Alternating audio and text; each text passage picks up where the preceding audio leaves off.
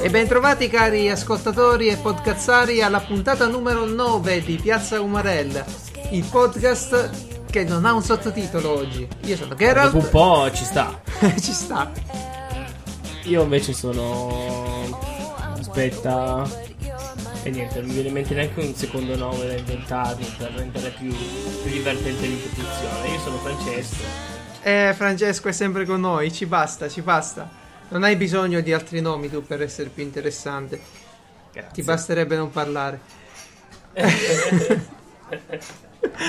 Bene. Ok, con questa introduzione simpaticissima Piazza Umarell vi dà il benvenuto. Vi ricordiamo subito che tutti i link della puntata li troverete, forse se siete gli eletti, a piazzaumarell.it e che se volete partecipare su un argomento che vi interessa potete scriverci. Ah, Ah, parlare con me? No, io stavo giocherellando un po' Non mi mouse. dire. Ah, eh, si delibera a chiocciolapiazzaumarell.it e no, anche ho- in realtà ho detto che stavo giocherellando col mouse, ma mi è appena arrivato un nuovo report, Ah, sì? report dal team. Sì, ma è il Che team adesso- nazionale o il team internazionale di no, ricerca? no, quello internazionale totalmente, quello Caspita. eh, inter- interplanetario quasi. Eh, sono curioso, da- dalla ISS ci ascoltano. Eh, sì, sì, esatto, si è aggiunto un nuovo... um, come li abbiamo chiamati? Un podcazzare. Un po' giusto? cazzaro, sì, sì. Sembra che sia passato tre mesi all'ultima puntata, ma siamo passati quattro giorni. che invecchiamo Comunque, velocemente. facendo facendo un, post- un podcast sugli Umarell finiamo per invecchiare più velocemente del normale. e, e niente, si è aggiunto questo nuovo Chi podcazzaro che si chiama, si chiama Corrado. Ci ha inviato una, una email che, ci ha, ci ha fatto, che mi ha fatto veramente cadere la lacrimuccia. eh, ma purtroppo è ritornata su perché insieme non c'era nessun soldo allegato, nessun conto corrente, niente. Quindi niente lacrimuccia per te, Corrado. Eh, Corrado, grazie per ascoltarci. Non, non date retta a Francesco, non ci inviate i vostri soldi. Fate opere di bene, mangiate del- dei grassi saturi, delle patatine fritte. Ecco, inventatevi delle magliette di Piazza Umarell, vendetele per i fatti vostri. esatto, e tenetevi soldi, tutti i soldi che quello. siete, siamo a Natale e divertitevi. Eh, perfetto. Ora, c'è una cosa che io leggo qua tra gli spazi bianchi. Sì, no? sì, sì. Che sono quelle scritte. E sì, leggo qualcu- che qualcuno tra noi due è diventato androidiano. Beh, Chi sarà mai? Chi sarà mai? Chi lo ero già. Se tu lo eri già, ecco appunto. Eh, sì, ho aspettato un po' per parlarne perché volevo insomma vedere l'esperienza come, come proseguiva. E, e niente, eh, Apple, Apple presenta il nuovo iPhone 7 che ero pronto a comprare, ma mi fa lo sgarro di non mettere il jack delle cuffie che io uso tantissimo per, eh, per telefonare. E quindi, e quindi l'ho mollata io, ho lasciato, ho lasciato Apple e sono approdato ad Android.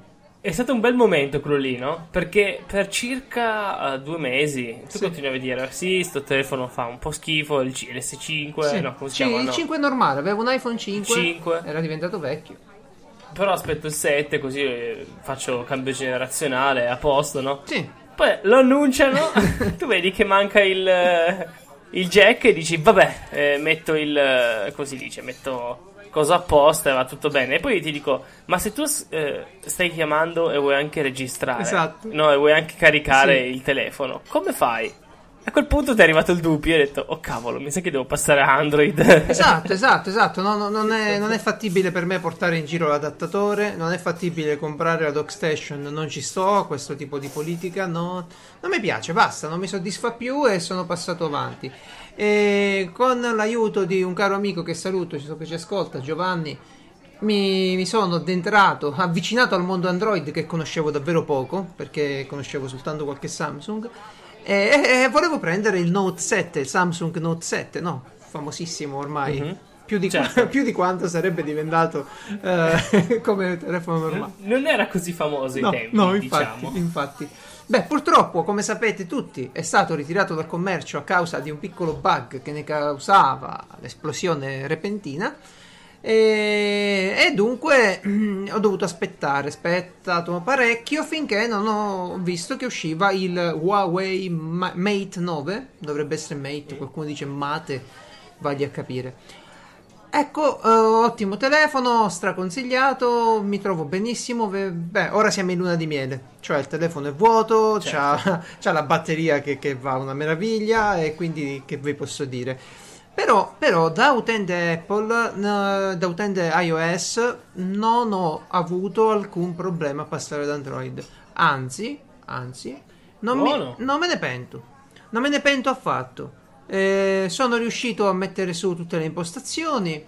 Il telefono funziona che è una meraviglia. Che, che ti le devo app? dire? Le app a... le ho trovate tutte e non solo, perché ho scoperto che su Android c'è, su, anzi su Google Play, siamo precisi, c'è un'app in, uh, in offerta, in super offerta ogni settimana, eh, tipo ogni martedì a 10 centesimi.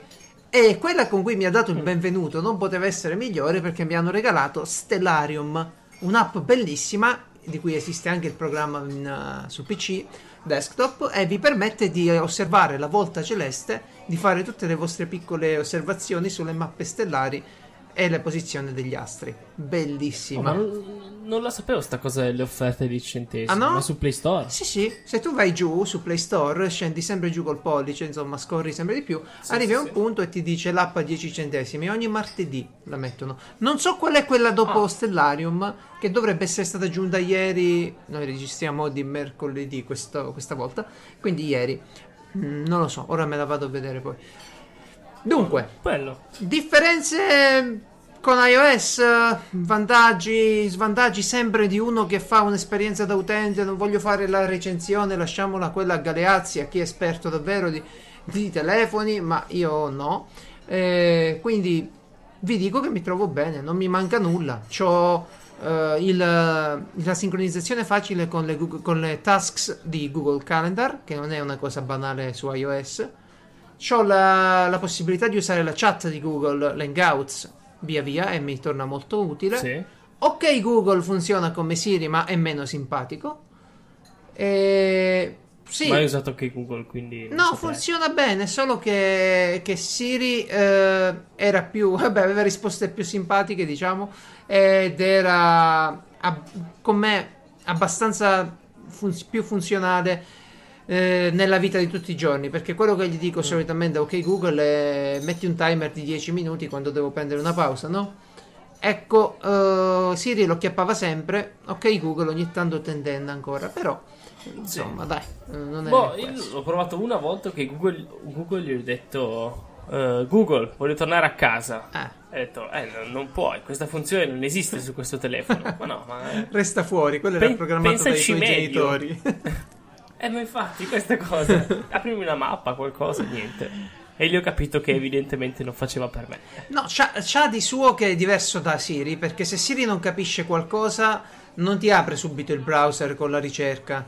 Cerca magari di ah. chiederti una cosa. Almeno fin, fin, quando ho provato io, se lui capisce male qualcosa, tu gli dici metti un timer. Uh, eh, non ti chiede per quanto tempo, ma se ne va direttamente sul browser a cercare roba. Vabbè, ah. tutte cose che magari dovrà Google imparare a spiarmi meglio e a trovare eh, il significato delle mie parole. Eh, Bene. Un'ottima re- responsività c'ha eh, lo strumento perché funziona davvero bene, però è appena comprato. E l'unica cosa davvero strana che ho trovato è che eh, se tu compri un'app sul Play Store e compri direttamente la versione a pagamento perché te l'hanno consigliata gli amici, no? Mi hai consigliato tu Podcast Addict, vero? Sì. E, e sono andato lì, l'ho comprata e che cosa ti fa? Non te la scarica.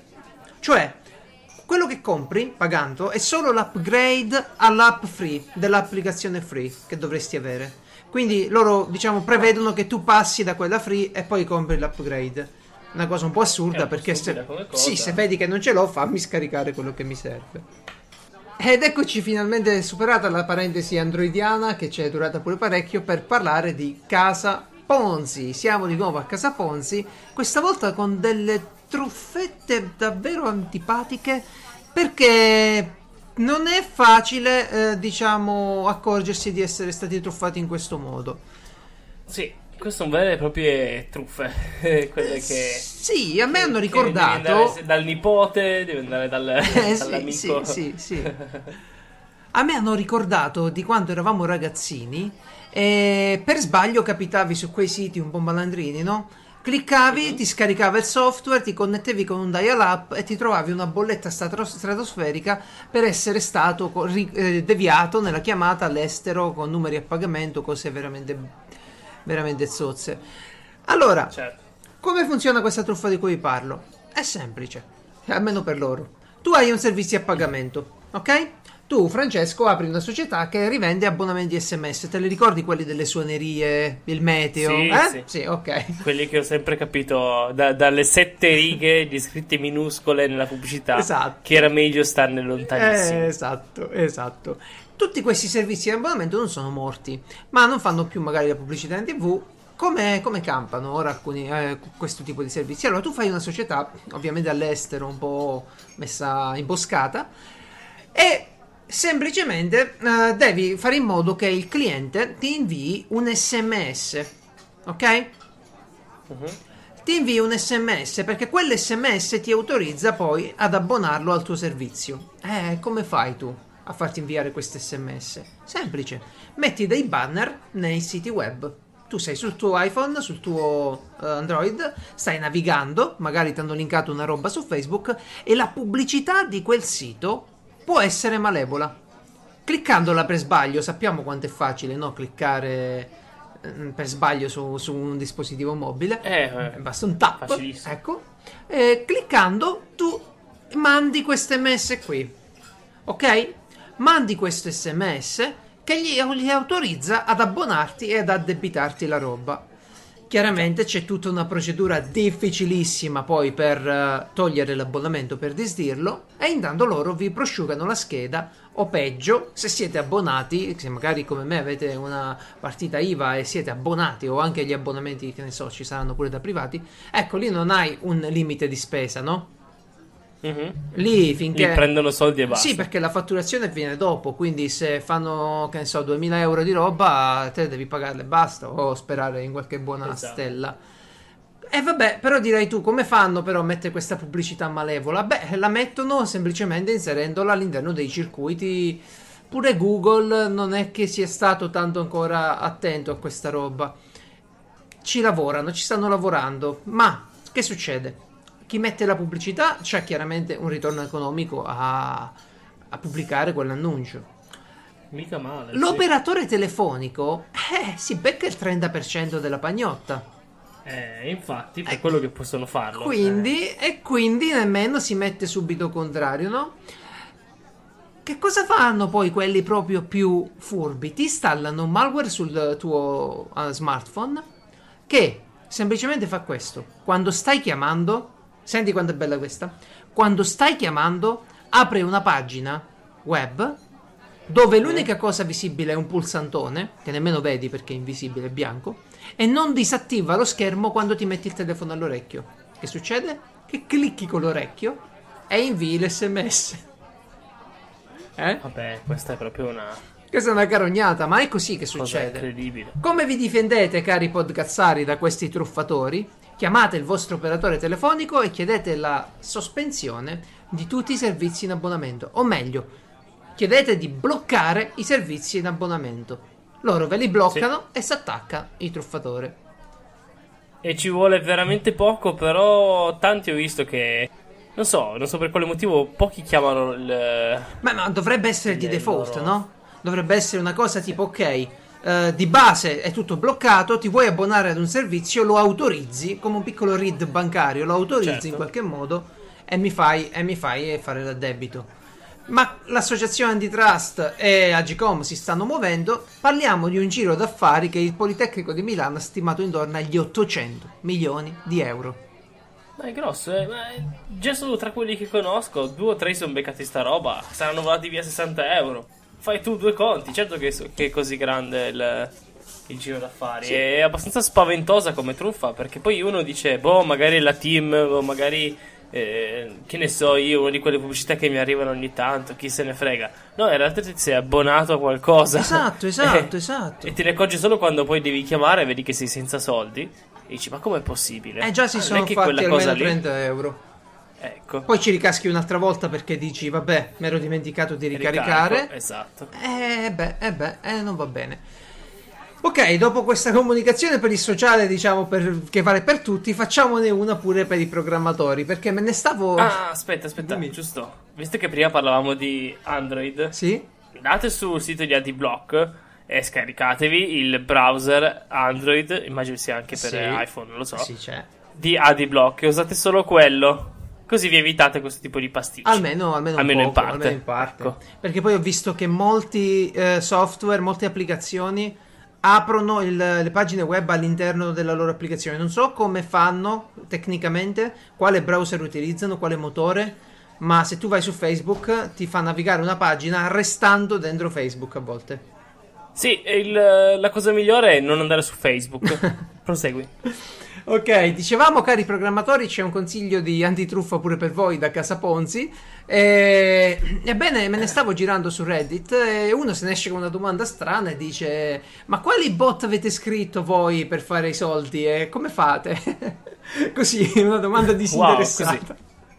Eh, no, vabbè, il tizio è stato abbastanza onesto perché diceva: Non voglio ovviamente i segreti, vorrei capire la gente come si muove eh, in questo settore. Fare un programma che ti fa fare i soldi.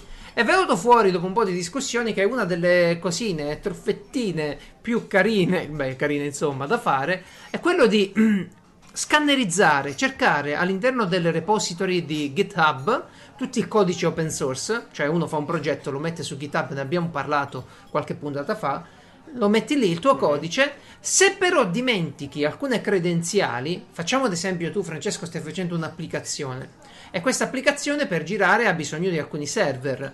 Questi server te li fitti da Amazon, ok? Dai famosissimi Amazon Web Service.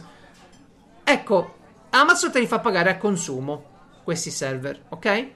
Tu hai bisogno di alcuni codici per dire ad Amazon: Ehi, toc toc, sono io, sono Francesco, mi serve questa potenza di calcolo, dammela e mettimela in fattura. Ecco, se tu dimentichi le credenziali all'interno del tuo codice, qualcuno che le cerca e che le vuole cercare, ovviamente le trova. Ok? E infatti un programmatore molto più bravo di me ha praticamente fatto un piccolo script e nel giro di pochi minuti ha ricavato 60 credenziali all'interno delle repository di GitHub. Andiamo, più, Cavolo. abbi- andiamo più nel concreto, no? Perché uno carica il codice, dimentica, diciamo, le credenziali, ci sta che, che lo fai. Purtroppo GitHub quando riceve il codice non fa un controllo in base al contenuto del codice per dirti ehi attenzione stai lasciando le credenziali. Immaginate pure credenziali di PayPal, credenziali Eh, di esatto. circuiti di carte di credito, è pericoloso. Poverini. eh. Eh, un, un- un tizio chiamato Luke Chadwick, eh, quando so belli i nomi inglesi, ecco, questo tizio qui ha avuto praticamente una disavventura in quanto ha dimenticato le credenziali all'interno del codice, gli hanno scammato, truffato, eh, sniffato, come vi pare, il, eh, le credenziali e utilizzato il- la potenza di calcolo dei server Amazon che lui pagava per minare i bitcoin. Questo gli è costato 3.493 dollari. E ha, ha, ha- screenshottato, ha, ha messo sul web, sul suo blog, proprio una, una bellissima screen della fattura dove c'è scritto fattura precedente del mese precedente 69 dollari, fattura di questo mese 3.493 dollari e 57. Che, sì, per far capire, comunque ricordatevi che gli Amazon eh, Web Services funzionano in base al, com- al consumo. Sì, sì.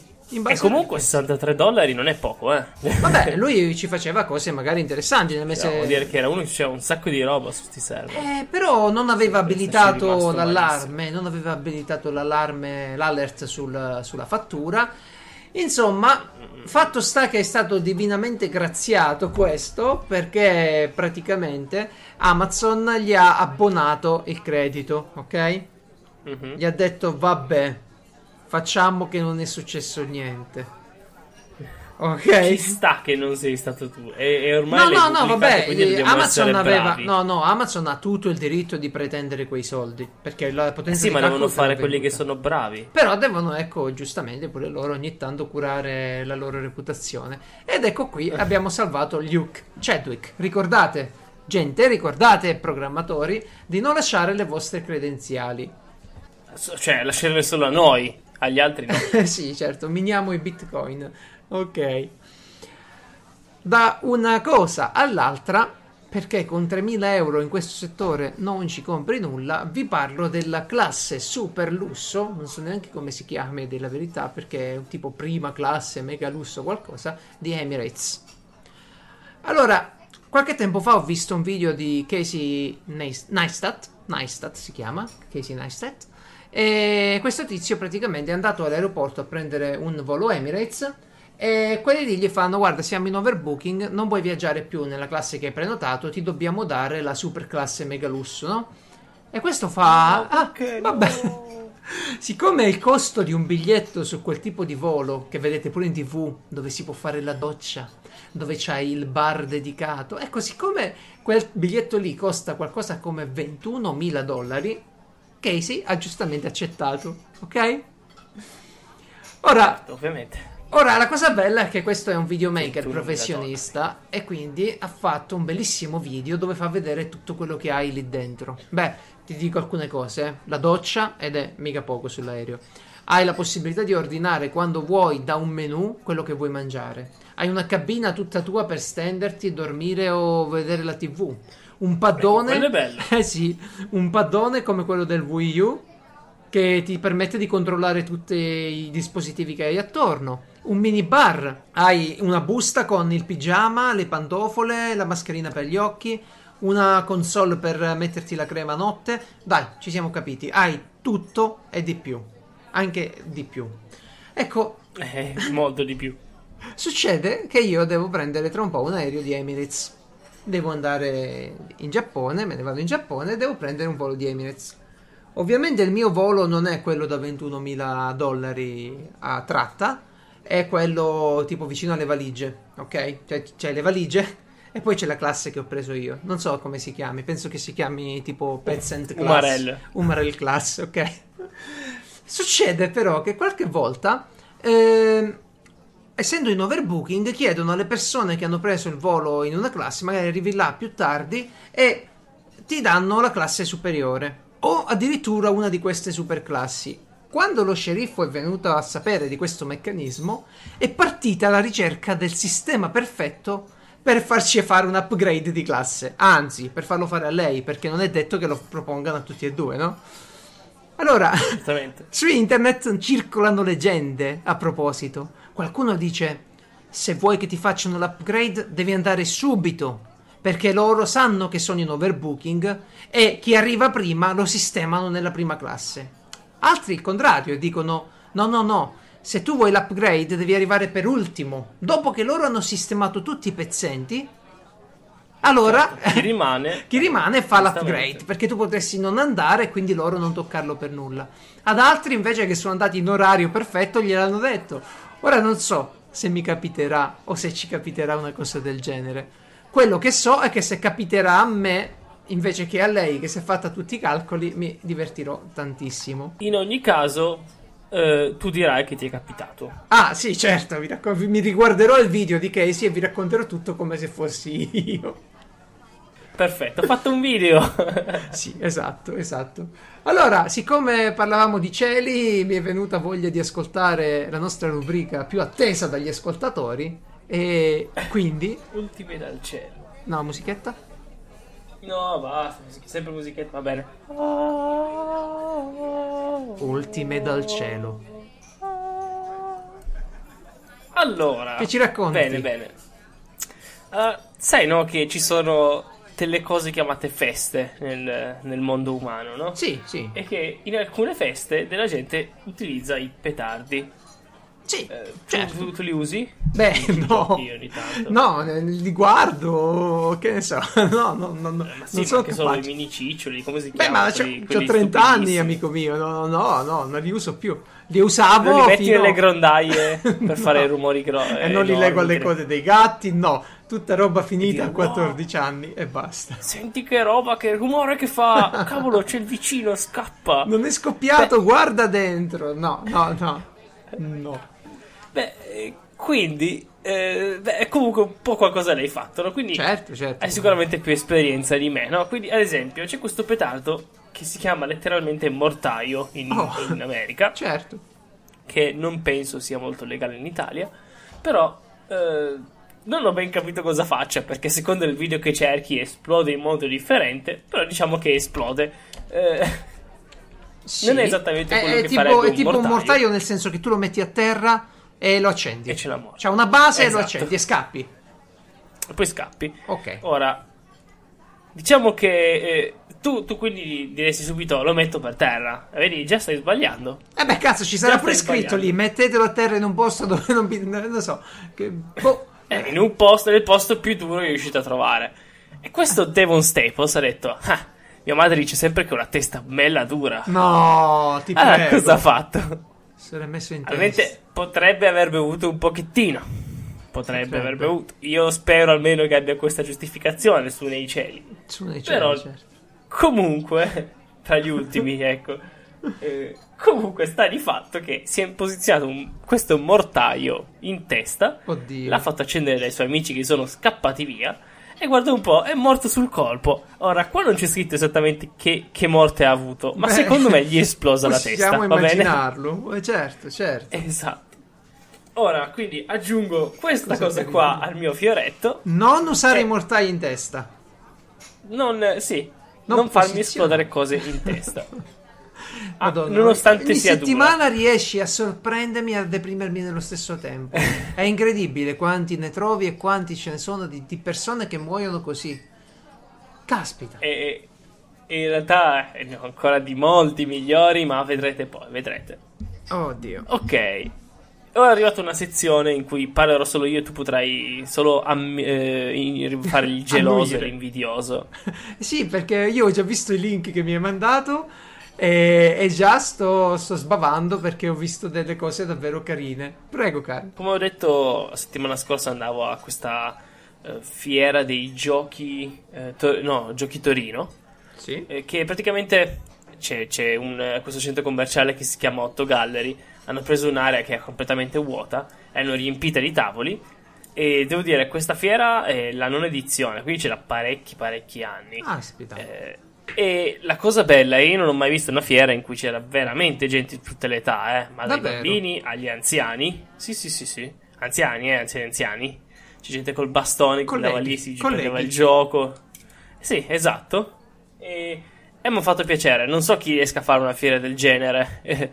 cioè, così inc- incentrata solo sul, sul veramente solo sul gioco e non sul, sulle persone. Sul business. Arriva questo tizio piuttosto che Sull'ospitata. Esatto. Mi piace, E mi piace, tutta sostanza. Sì, esatto. Ma forse perché anche tra gli organizzatori ci vedevi qualcuno che aveva 18 anni, qualcun altro che ne aveva 60. Mm, ecco, e lì c'è. Infatti, questa- questi giochi Torino li devo conoscere meglio perché se trattano così bene noi Umarell, devo per forza Eh già. farci amicizia. Diventerà un Eh beh, appuntamento fisso. eh, era in due giorni. il- ho, ho partecipato a. Ho fatto una ruolata a un Sì. gioco di ruolo ambientato nell'antica Roma.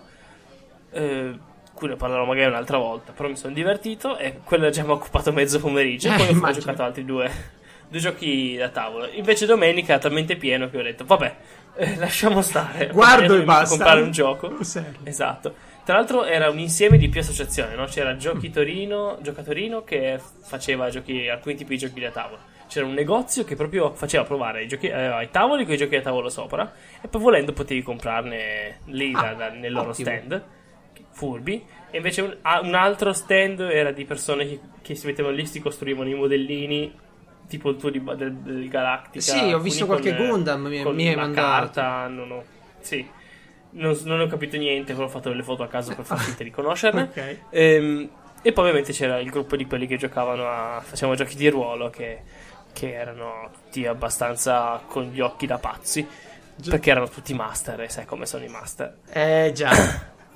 Adesso parliamo di questi due giochi da tavolo che ho provato. Uno si chiama Schlösser. Come? Schlösser. Lo so, però te lo dovevo, Ovviamente. dovevo fartelo ridire, capito? Io ho letto Schlösser. la pagina Ed è ovviamente un gioco norvegese. italiano. Italiano. No, è tedesco. Sì, Pensavo E- argentino. Ed è un. ed è un gioco se- abbastanza semplice in realtà, in cui eh, ci metti più tempo a posizionare le, le- le cose fuori dalla scatola che a, a spiegare. Mi ricorda. Caverna.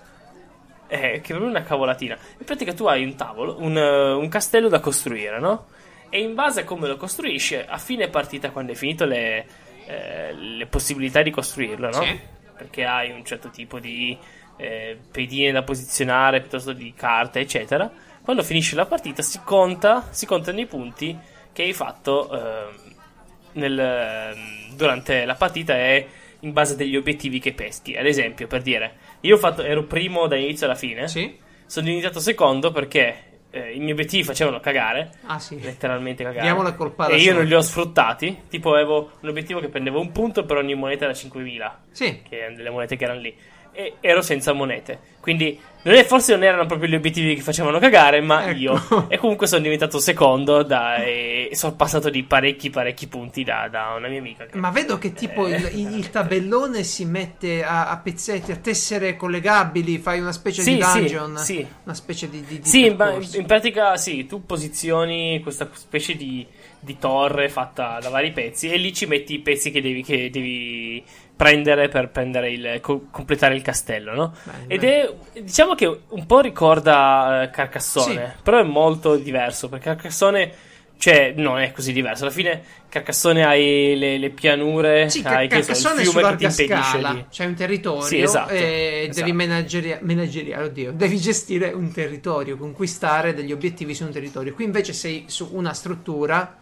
E- Esatto, ed è, ed è molto più facile in un certo senso. A parte che Carcassone a contare i punti diventi scemo. Qua eh, eh, hai, hai, so, hai la, la stanza a due porte, puoi mettere un corridoio o un'altra stanza da una porta, un corridoio e un'altra stanza dall'altra porta, non puoi fare nient'altro, no? Capito. E quindi è molto semplice. Quando completi una stanza, no? Cioè che ha altre due cose occupate ai lati dalle porte, allora guadagni altri punti. Oppure fai qualcosa a seconda di quello che, che c'è scritto sulla stanza. Insomma, Puoi te anche sei, te la perderne sei goduta proprio attento. la partita. Sei riuscito lì Qua- in un abbiamo fatto shot. una partita, ma sì. Però è stata molto divertente, non dura tanto. Quindi, ovviamente, è fatta per fare più partite. Sì. Secondo me, anche per due ci sta come, come Bene, giocata. bello. Perché no? E, ovviamente, sappiate che vi serve un bel tavolo. Ecco, ma come Carcassonne ci serve di 5-4. giocarlo a terra in un campo sportivo. Con le Eh, espansioni ne non così parliamo. grande perché comunque le pedine sono abbastanza piccole quindi eh, e poi per, eh, per fortuna non mi ricordo noi con Carcassonne andiamo finché ci sono pedine Sì. lì invece eh, ogni turno estrai un certo numero di carte che- in cui c'è scritto che pedine Ah, ecco. si possono giocare a questo turno Capito. poi ognuno paga in base al costo della pedina eh, lì vabbè ognuno poi guardatevi le regole comunque non voglio complicare la spiegazione e semplicemente componi il tuo castello Quello, quello che di- ti di invidio che tantissimo Mm. non è la partita che pure deve essere stata bella, ma la possibilità di avere uno che ti spiega il gioco senza doverti leggere le istruzioni, no?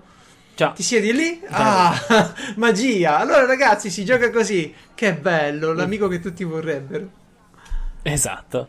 E, e questa è la E Schlösser. poi hai provato pure? Shadows of Camelot. Ah, questo allora, lo vedo cazzuto, se- c'ha pure le miniature che sembrano davvero belle tutte da dipingere. Sì, se cercate sto gioco ha già tantissime espansioni, ho visto. Ne ha comunque. Io ho giocato al gioco base ed è un, ehm, è un cooperativo. Mm. Non sono tantissime le persone che giocano ai cooperativi perché per qualche motivo non, Eh beh, eh, eh, ci stanno diventando famosi adesso. Sì. Un, un esempio è Pandemia. Sì. Che è molto bello, consiglio. E invece questo Shadows of Camelot ci ha piacevolmente stupito, non lo conoscevamo per niente e ci ha divertito parecchio. E la storia è semplice: i giocatori, i vari giocatori sono i cavalieri della tavola rotonda. Sì, vedo Morgana, quindi c'è proprio tutta la, la mitologia de- di Camelot. Diciamo, tutto ciò che non è la tavola rotonda è quello che tu devi far fuori o in qualche modo bloccare perché se no perdi. E cosa significa? Che ogni angolino della, del campo ha delle missioni che devi fare. Se vinci la missione, guadagni una, diciamo, una spada bianca mm. e devi formare 12 spade in tutto. Se perdi la missione, guadagni una spada nera. Ci sono alcune missioni che, ti, che se le perdi invece ne, ne, perdi 3 di spade bianche o, o spade nere. Eh, tutto questo infarcito da, eh, eh, come si dice, dal fatto che o, eh, ogni turno tu sei costretto a pescare una carta nera. Sì che eh, è una carta per forza brutta. Quindi, che ne so, ti aumenta la difficoltà della missione, oppure ti fa apparire una catapulta. Eh, Quando tu arrivi a do- 12 catapulte sul campo, hai. hai perso il gioco. Guarda, io sto vedendo il tabellone. È proprio bello. Tra l'altro, c'è pure un nome più è bello, è, pi- è piccolo, però è proprio bello. Non è, non è gigantesco, non è chissà che, è tutto eh, dimensione normale, però ci pare c'è tantissima roba. Sì. Alcune cose addirittura le giri al contrario quando finisce la missione diventano più difficili per farti capire. E in più, eh, volendo, hai la modalità con un. Eh, come dice? Come dire? Con un cattivo, diciamo, mm. con un. Eh, nemico comune. Sì, esatto, noi abbiamo fatto quella modalità lì, però la prima partita e io ero il eh, in pratica uno e non si sa chi è questo traditore, ecco, ah, diciamo ecco, così. Ecco, è incognito. Esatto, io ho subito pescato ovviamente il traditore e visto che abbiamo giocato a caso, io ho fatto una missione che quando abbiamo finito la partita abbiamo subito capito che andava tenuta, né, non devi né vincerla né perderla, devi lasciarla lì a metà, perché appena la giri, giri quella, quella carta lì perché hai completato la missione, praticamente ogni tre carte nere che peschi una ti mette una catapulta. E quindi gli altri sì, hanno perso sei perché... condannato. Cioè, si, si sono... Ovviamente ho condannato gli altri ecco, perché esatto. io dovevo farli perdere e quindi mi è andata benissimo. Ti hanno lasciato, e, ti hanno lasciato a piedi gioco. poi lì sì. al, nel posto, sul posto? no, per fortuna, per fortuna mi hanno perdonato. Salutiamo Però gli amici di Francesco dire... che, che, che, l'hanno pure riportato a casa. Che, che mi sopportano. Devo dire, eh, veramente, il, ehm, eh, i giochi cooperativi sono una cosa ottima eh, questo è il secondo che provo e anche questo mi è piaciuto esattamente come... come no, più di Pandemic, perché Pandemic è divertente ma questo ha molte più cose da fare. Ma di sicuro io ho provato uh, Star Wars... Uh, oddio, com'è che si chiama? L'ho provato su Tabletop Simulator, Star Wars uh, L'Assalto, mi pare che si chiami in italiano, uh, ed è un cooperativo dove c'hai il master che fa il cattivo e tutti quanti fanno, diciamo, uh, 4 contro 1 ed è bellissimo giocare così, è bello. Sì. Sì, perché poi ti viene a dire, soprattutto qua in cui sei contro il gioco, ti viene a dire, ok, adesso proviamo a rifarla e partiamo facendo questa cosa qua, vediamo che succede, no? Certo. Perché poi tanto hai le carte da estrarre, quindi può andarti malissimo lo stesso, anche se hai la strategia migliore. E... Bravi, bravi, bravi i giovani di Shadows over Camelot e quelli di Schlesser, mi hanno... Eh, sono contento che hai trovato questi contento. giochi così interessanti perché sono davvero eh, più ce ne sono meglio è. E più il mercato dei giochi da tavolo va avanti, più sono felice di vederlo. È veramente un'era d'oro, cioè, c'è poco da dire, un periodo d'oro, poi vedere la gente che ti spiega, cioè un, un gruppo di giovani, sono, erano tanti, e che venivano lì, si sedevano, ti spiegavano, poi si alzavano e andavano dall'altra parte, cioè dalle, dalle 9 di mattina alle 22, quindi... Però, un atto di devozione proprio verso il media. Sì, sì, sì, sì, bravi ragazzi.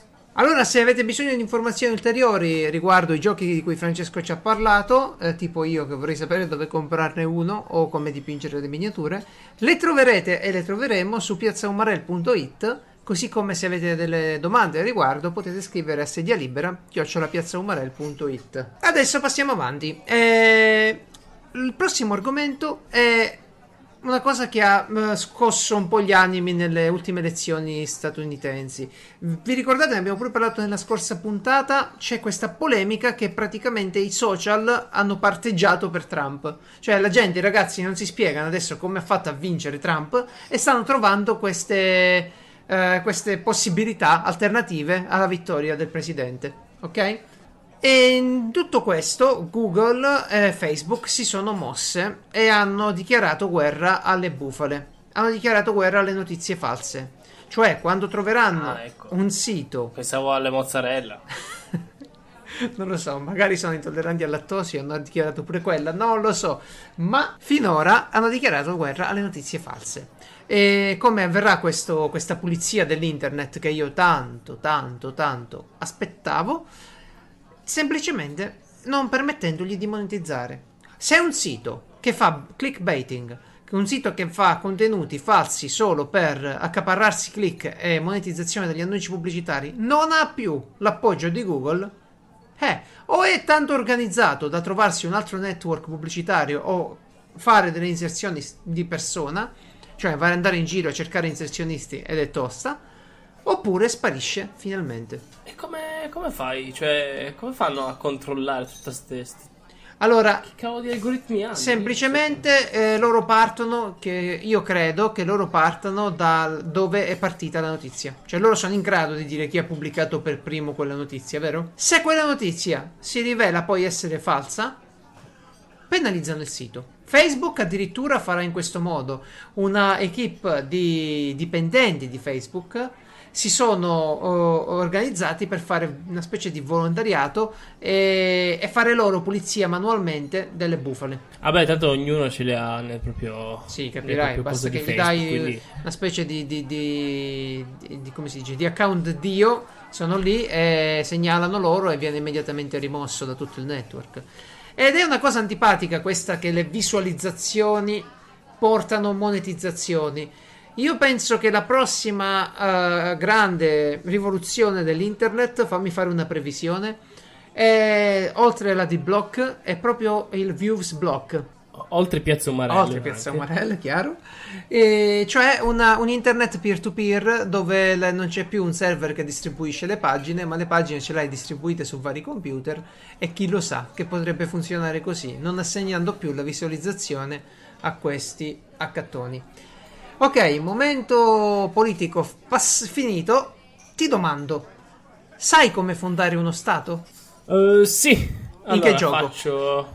Eh, ovviamente in Civilization faccio nuova partita Oddio. e scelgo la civiltà. Stavolta ti parlo di una storia che non è in Civilization, ma quasi. Ma quasi. Perché esiste uno strano pezzetto di terra, pure piccolo a dire la verità, tra la Croazia e la Serbia. Allora, ne abbiamo parlato l'altra volta pure un po' di geopolitica. Tu immagina un confine, la Croazia segna un confine. E dici, ok, questo è, è, è mia, è il mio confine, questo pezzetto non è mio. Però si piglia tutta un'altra roba, no, più grossa. La Serbia disegna lei un altro confine e dice No, no, questo è il mio confine. Questo pezzetto non è mio. Però si piglia pure lei una roba più grossa. Quindi i confini sono in discussione tra due stati, no? Questa terra diventa terra di nessuno. Questo piccolo lembo di terra. E allora qualche tempo fa eh, una persona di origine croata, mi pare, eh, si chiama Vit Jed, ah, Vit Jed, Jedlika.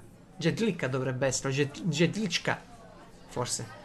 Non lo so, comunque Vit, il nostro amico Vit che salutiamo, immagina di fondare insieme a degli amici lì uno stato dove non ci sono tasse pesanti, dove non c'è controllo sulle armi, dove, dove si paga con i bitcoin come moneta. E sono alla fine 7 km quadrati, cioè un, un giardino bello grande, non è una, una cosa enorme. Però i suoi amici lo eleggono presidente, questo fa richiesta alle Nazioni Unite, cioè si, si comporta come un presidente.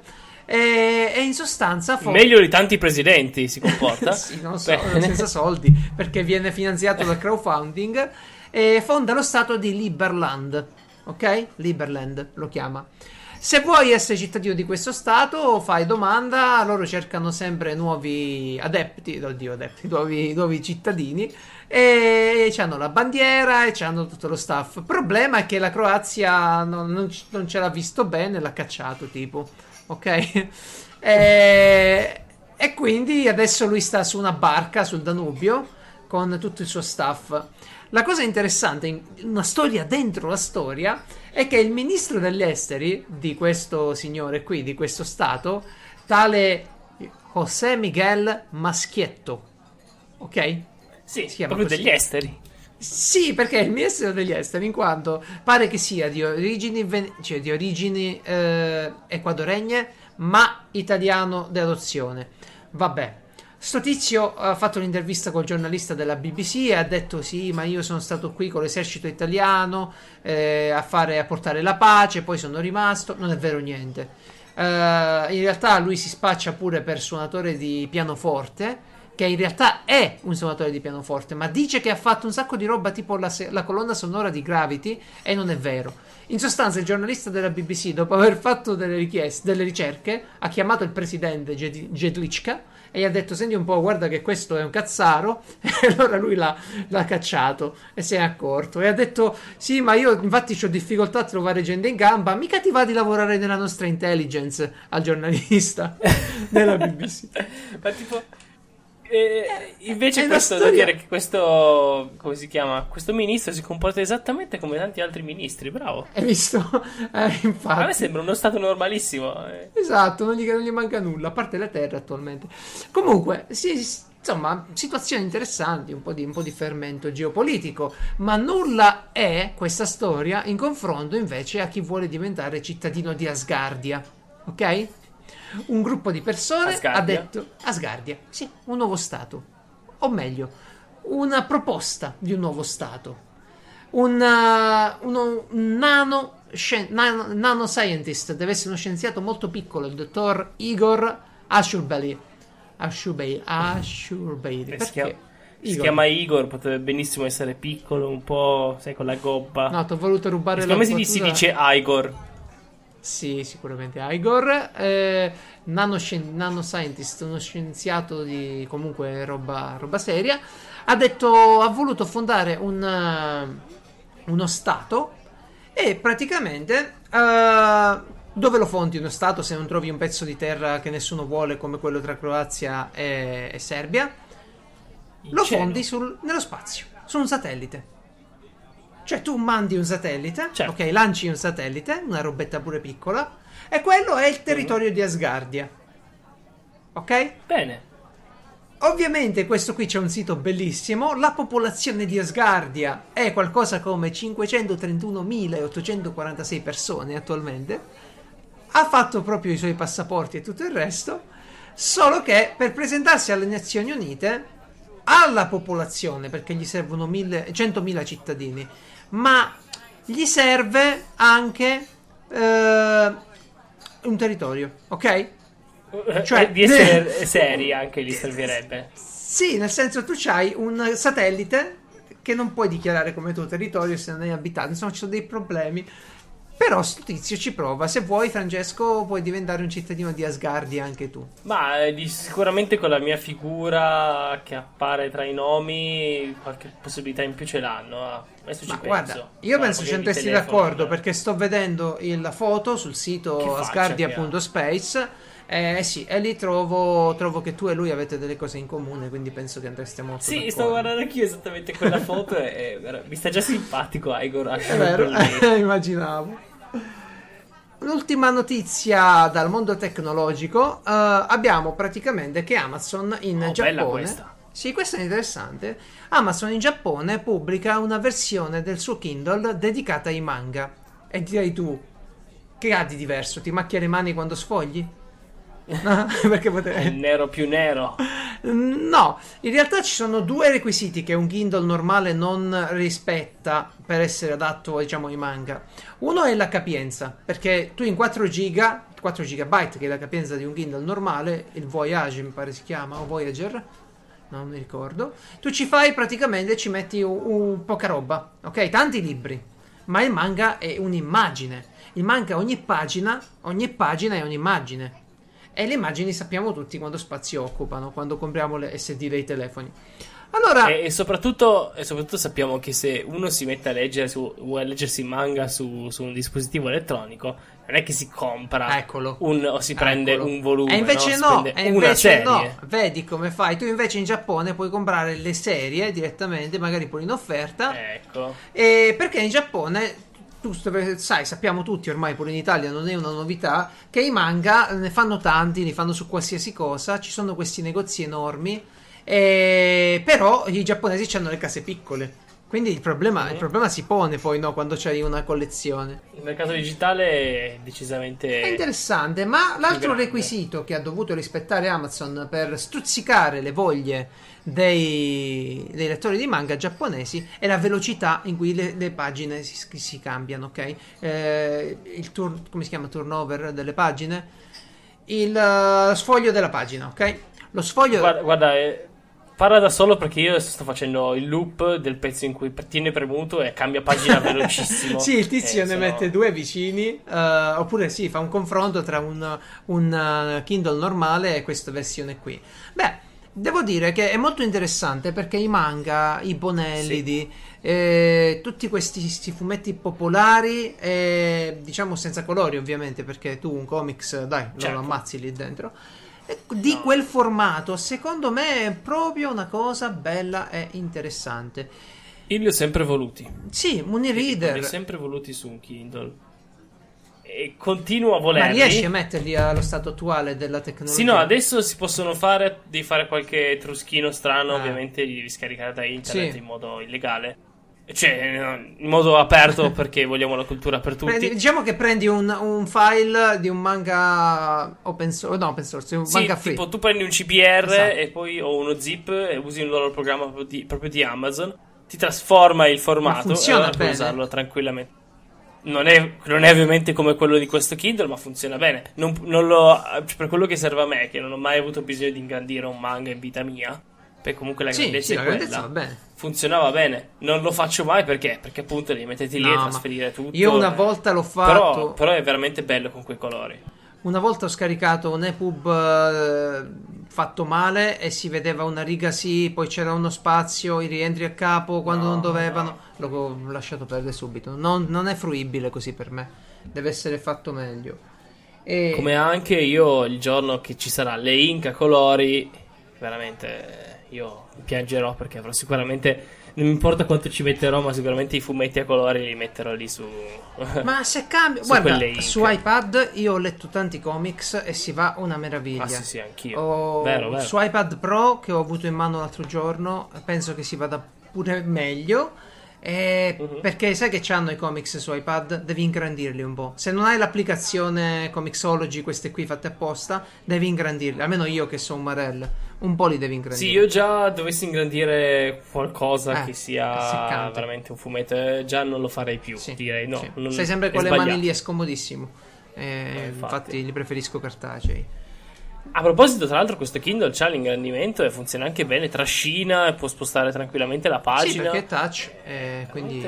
Signor. eh, No, interessante, Eh, beh, lo aspettiamo, dai, più. magari ce lo danno 32 GB di memoria e processore Sì, io vorrei veloce. proprio provarlo questo, questo Kindle Paperwhite Manga Edition. Eh, Chissà se, se per qualche motivo mi lo trovo sotto casa, così potrei proprio recensirlo.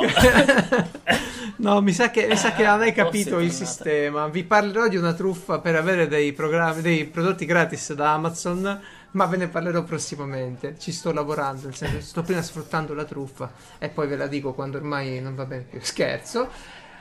Una notiziona ce la riportano le statistiche perché eh, succede che tu sai che i meme, le GIF, i, i meme, diciamo, le immagini commentate, i meme in generale, i, i perculamenti, come li chiamiamo in italiano? Eh, adesso eh, io li chiamo tormentoni, però. eh, Sì, ma nemmeno sono- tanto, sono talmente ta- sono così tanti che Eh, ma all'inizio erano tre, poi sono diventati un miliardo e quindi non saprei più come chiamarli. Che vabbè, È un modo di fare battute. sappi solo che attraverso hanno alcune, alcune punti di partenza, che sia un tipo di faccina oppure un tipo di battuta che, che so, parte il lunedì, tutti usano quella battuta fino a venerdì, poi nessuno la usa più. Sì, fortunatamente il weekend opera una certa pulizia su internet. Sappi solo che le ricerche per i meme hanno superato quelle per Gesù. Ok? C'è più gente su Google che cerca i meme di quella che cerca Gesù.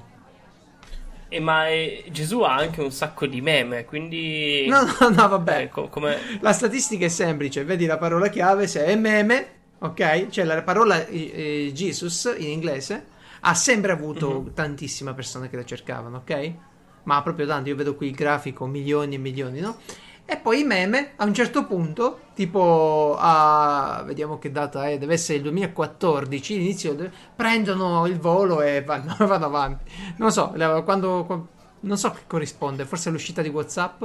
Non, non saprei, perché già con Facebook ce n'erano parecchi, eh.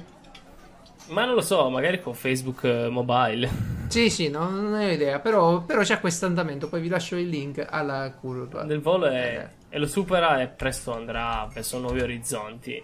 E nessuno si ricorderà più di Gesù. Esatto. Stavolta ultima notizia davvero, prima eh, dei saluti, eh, anzi ve ne dico altre due perché ne abbiamo qui di simpatiche.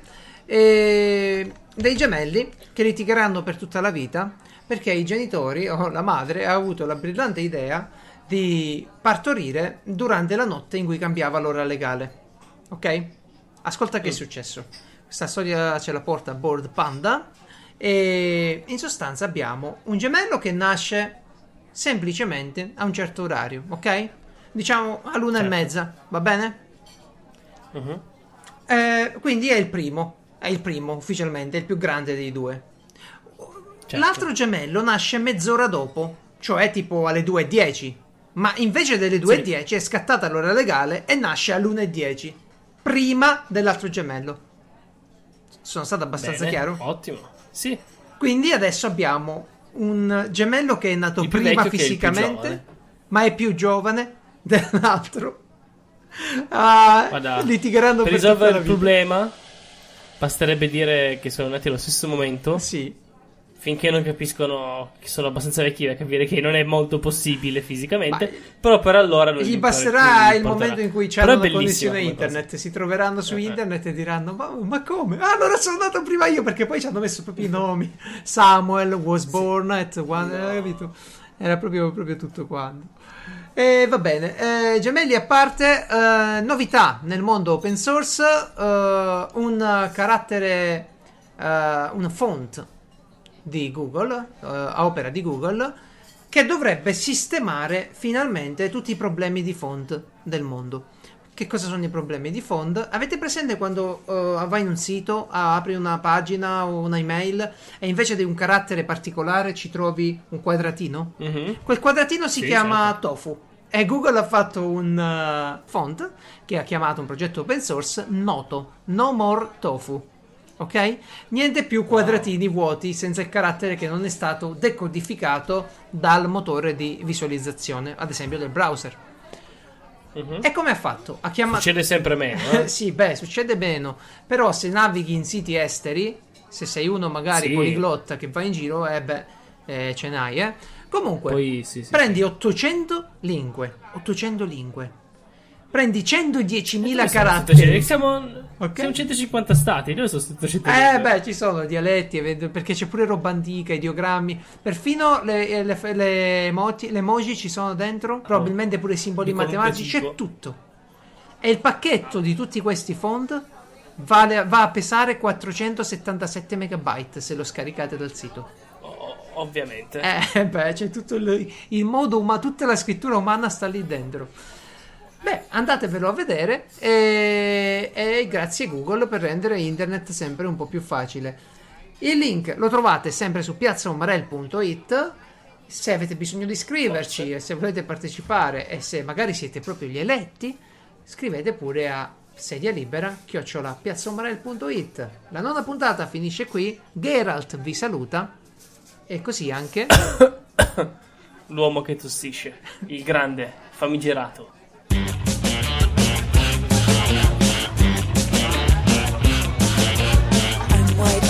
but